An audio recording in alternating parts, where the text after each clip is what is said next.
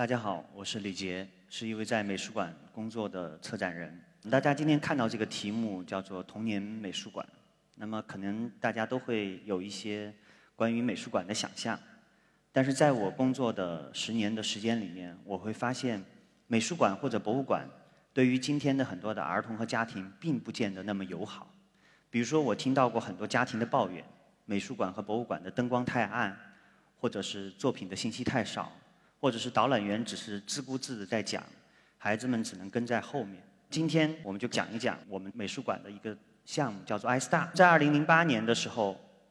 啊，我们的馆长孙俪女士带着团队，其实去到了灾区。大家都知道，二零零八年汶川啊遭遇了特大的地震，在那个时候，我觉得成都这个非常休闲的。城市其实，在基因上产生了非常大的改变，因为更多的人开始不是只是关心自己的生活过得如何舒适，而是开始关心他者。当我们美术馆的团队进入灾区的时候，其实有一种挫败感，因为面对那么极端的天灾的现场，可能很难以去想象我们应该怎么去做。所以说，我们就只能去帮助在地震当中失去亲人这些孩子们去做心理的康复，通过艺术课堂的方式去帮助他们。那么在那个之后。A 四美术馆从一个单纯的当代的艺术中心开始，去向着更多的公共教育去转型。到了二零一一年的时候，我们策划了真正为了孩子们来做的第一场展览。这个展览的面积非常非常小，只有一百平米。我们跟植物学家、跟景观设计师、大学生和社区的孩子们一起合作。孩子们会因此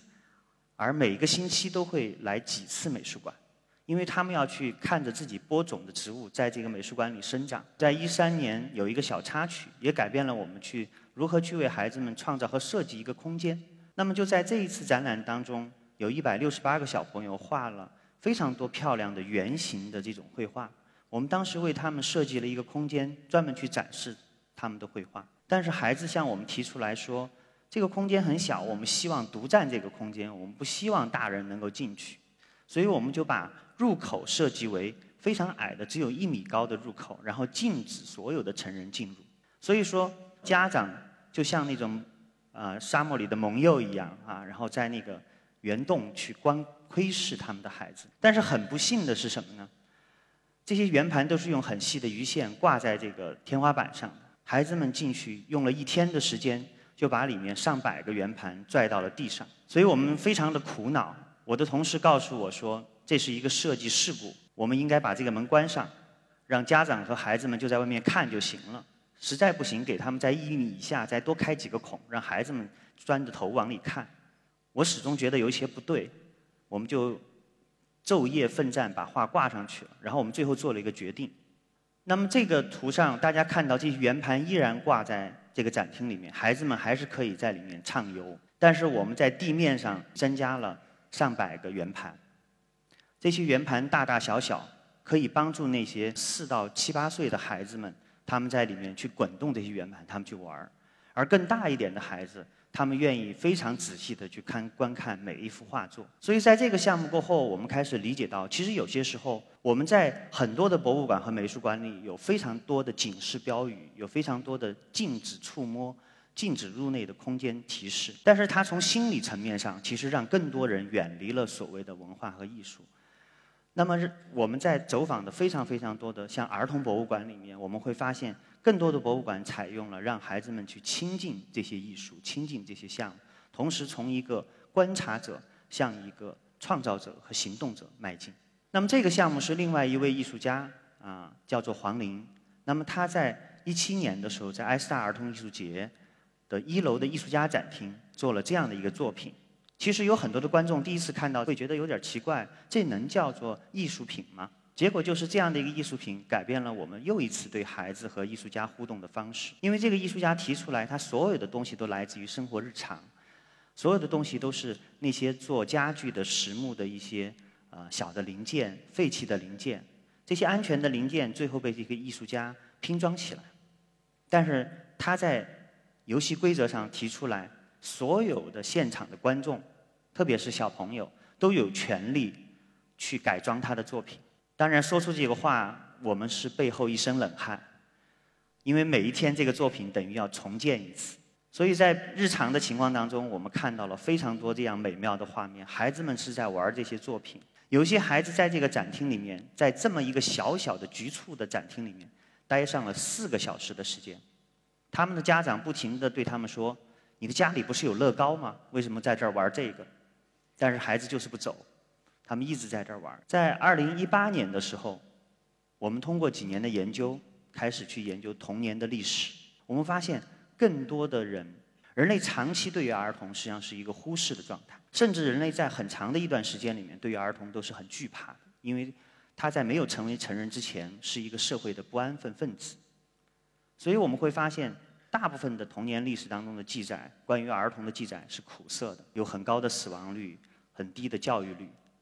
那么，更多的家长实际上是把孩子当作是变成他自己想塑造的成人的一个模板的过程。在这个过程当中，我们就做了这样一个主题，叫做“童年疗养院”。我们把整个展厅设计为一个不同的科室，每个艺术家为孩子们做不同的房间，每一个房间代表了他们的童年以及他们理解的人类童年。我今天要讲的是在这个展览当中一个特别的设计，因为我们无法阻止孩子们在展厅里面愉快的奔跑，所以我们最后跟设计师徐浪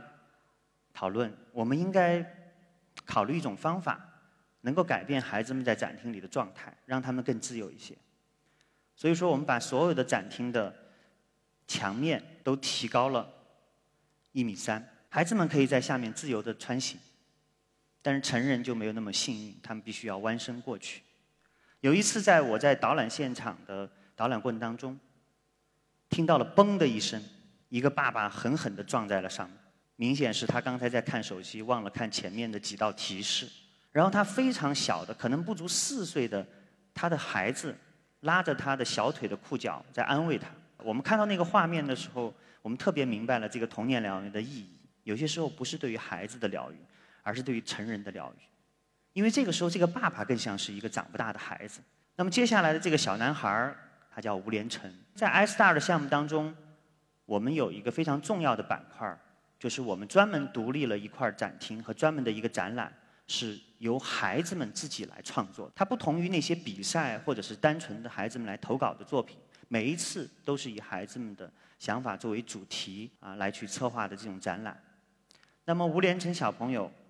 和他的团队通过民主选举的方式，最后从四十六个人的小朋友小组当中脱颖而出。但是他非常会做人。他把剩下的小朋友都作为他的副导演，舞蹈很厉害。因为那个时候我正在国外做美术馆的调研，有时差的关系，所以说舞蹈偷偷的用爸爸妈妈的微信跟我讨论他的剧本。那么我们会经常会接到可能有几十条甚至近百条的五十九秒的留言，是来自于舞蹈像机关枪一样的非常生动的说评书一般的。这些剧本的故事，关键是每一天都不一样。我们可以看一下舞蹈的风采。地下在空中在左边还是在右边，还是在一个空间这个国家的人他们长什么样子？他们有什么神奇的能力？因为人总要进化，而且每可以我们可以把它想成每个国家的人都不一样。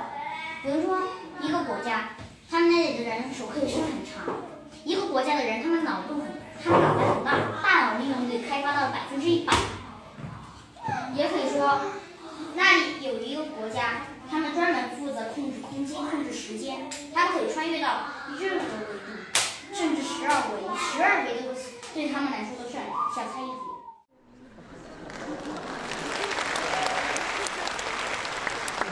我相信鼓掌的朋友们都跟我当年有同样的震撼，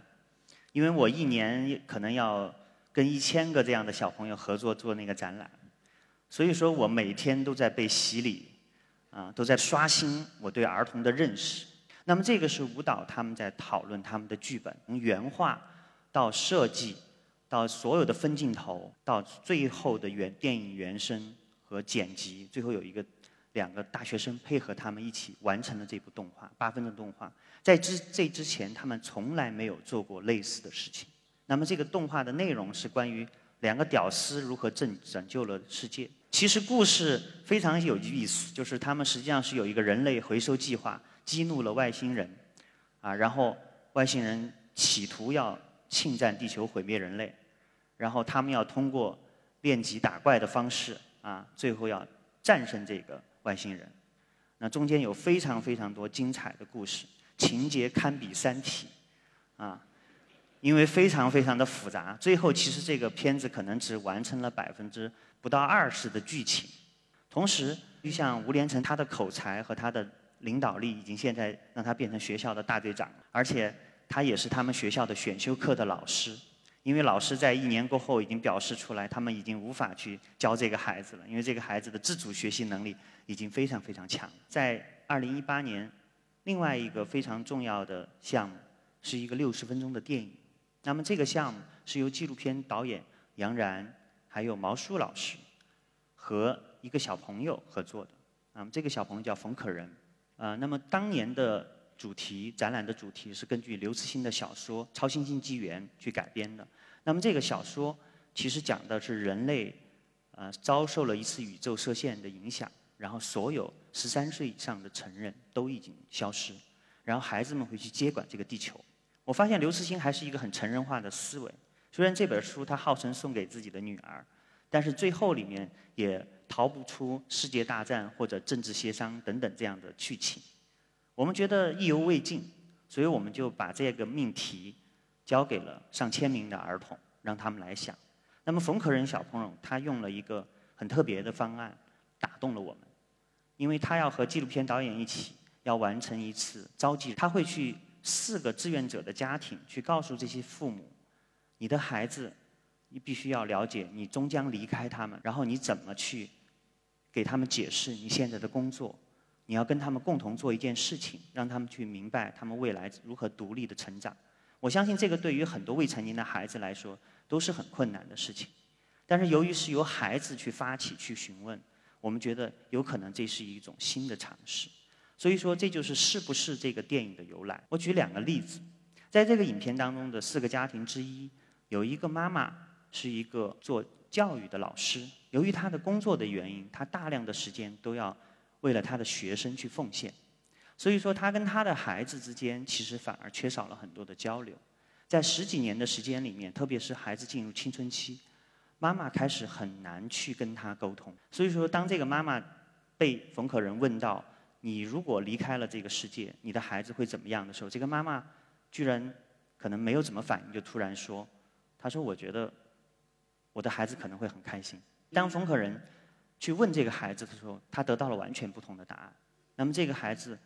几乎无法接受这个现实，然后开始跟他的妈妈对话。这个很短的一个可能只有几十分钟的谈话，可能帮助他们打开了十几年的心结。在这个影片最后的一组家庭是有两个孩子的一起来参与，他们是一个哥哥和一个妹妹。那么哥哥妹妹都很小。当时应该还没有上小学，然后这个哥哥一直很内向，因为他的妈妈是一个设计师，所以说他们需要在一起做一件衣服。这个哥哥我们可以看到他一直在胸口在安装一个 LED 灯，然后冯可人在问到他你为什么在做这个动作的时候，因为他老是失败，所以一直默默无闻在安这个这个灯。然后小朋友对着镜头很腼腆的说，他说因为妹妹喜欢。妹妹认为这是她的灯塔。我们在看完这个片子的时候，我们其实内心一直有一些回想。我们其实很难想象，一个五六岁的孩子能够去理解作为家长应该做什么，或者作为一个成人应该担当什么。但是我们通过这样的一个镜头，我们理解了这个孩子其实一直不说话，他并不是没有明白，而是他用他的方式在表达，因为他知道如果。他的爸爸妈妈不在这个世界上，他就是他的妹妹妹唯一的家人，他就是这个家的一家之主。那这儿有一本很其貌不扬的一个小本子，这个小本子是我二零一七年发现，是由三个非常可爱的小女孩从九岁开始，花了三年的时间，偷偷的在学校里面通过传递的方式写满的一本本子。这个本子是带锁的，所以说他其实很多人都不知道。这个本子里是干什么？包括他们的父母和他们的老师。最后有一个他们非常信任的老师，当然他也很信任我，因为那个人是我的太太。然后最后这个人，这个老师就把这本册子给我看，然后我看了过后我震惊了，因为这个三个小女孩儿，她们要干一件很伟大的事情，因为她们要建立一个国家，打引号的国家。这个国家的名字叫做“嘎嘎国”，所以我就跟他们讨论说，有没有可能，我们干脆把这个项目搬到我们的美术馆，我们在美术馆里实现你们对于国家的想象。当然，这个小朋友就觉得那肯定可以啊，那就让我来做主吧。然后最后呢，通过美术馆，那么一共有一百多个孩子一起来参加。那么这些孩子很多都是在一个叫 ZM 艺术教育工作室一起学习艺术的孩子们。这个是他们最后的展厅。这是他们设计的国旗，在这个国旗的旁边有他们大使馆入口的接待处。这个国旗上面还有一些很有意思的信息，比如说大家会发现这个字大家读不懂，是因为他们创造了一个语言。我就问他们，我说你们都做了这么酷的事情了，为什么还要那么费劲去创造语言呢？他们告诉我，因为犯法呀，因为他们知道不能在一个国家建立另外一个国家，所以说他们要用一套所谓的。语言的方式像达芬奇一样，做一套成人看不懂的语言。这是他们用他们的语言写的他们国家的宪法。他们在这个宪法的第一条写了一句话，叫做“嘎嘎国是一个君主立宪制的共和国”。然后当时我们很震惊啊，然后我一回想发现不对，又是君主立宪制又是共和国，这不是矛盾的吗？他们说这不是很明确吗？你看那个英国也是君主立宪制，但是那个女王一点用都没有，她就是一个宠物，跟我们的嘎嘎国的。鸭子公主是一样的，所以说我们真正的国体实际上是一个共和国，叫宇宙共和国。后来我们发现他们还有更好玩的事情，真正的大使馆是要运作的，因为他们的级别比我高，所以说我无法安排他们的工作啊，他们想什么时候来就什么时候来。所以呢，在现场有非常多的观众，每天都在等待他们发护照本儿。然后他们设计了八道问题啊，第一道问题就是刚才大家看到那个国旗，请问这套国旗上面。的蛋是鸡蛋还是鸭蛋？我们发现对于儿童这个问题根本不是问题，但是对于很多的成人，特别是不认真看展的成人，大部分问题都答不上来，所以很多人都偷偷的让我们给他们递答案啊，能够帮他们获得一个这样的嘎嘎国的护照。然后我们会发现他们有非常严谨的地理系统啊，而且这些东西都是有互文关系的。我们会看见这些地图当中有非常丰富的。啊，地理常识、空间，包括他们的生理结构是怎么回事儿，以及他们的拼音表，就是他们的关键词的这个语言的系统和他们的货币。当然，我们可以发现他们的货币通货膨胀还是很厉害的。我拿出这一张图，特别想告诉大家的是他们的严谨性。我们会发现这些孩子们他们在现场也做了很多装置的艺术作品，这些是他们的。宇航飞船就是嘎嘎国是如何飞到地球来的，做了一个巨大的装置。他们也有像圣经一样的神话的历史，同时他们有很璀璨的艺术作品。左边那张图呢，他们在博物馆里展出的时候是，呃，因为有一个嘎嘎国的敌人啊，是一个长得像鸡爪子的一个外星民族，驱赶了他们啊，侵略了他们的国土，然后最后呢，逃到了地球，他们整体逃到了地球，然后受到地球文明的影响，所以才会出现这个蒙娜嘎莎这幅名画。这幅图我特别想多讲两句，是因为他们在某一个角落画了一张霍嘎尔学校，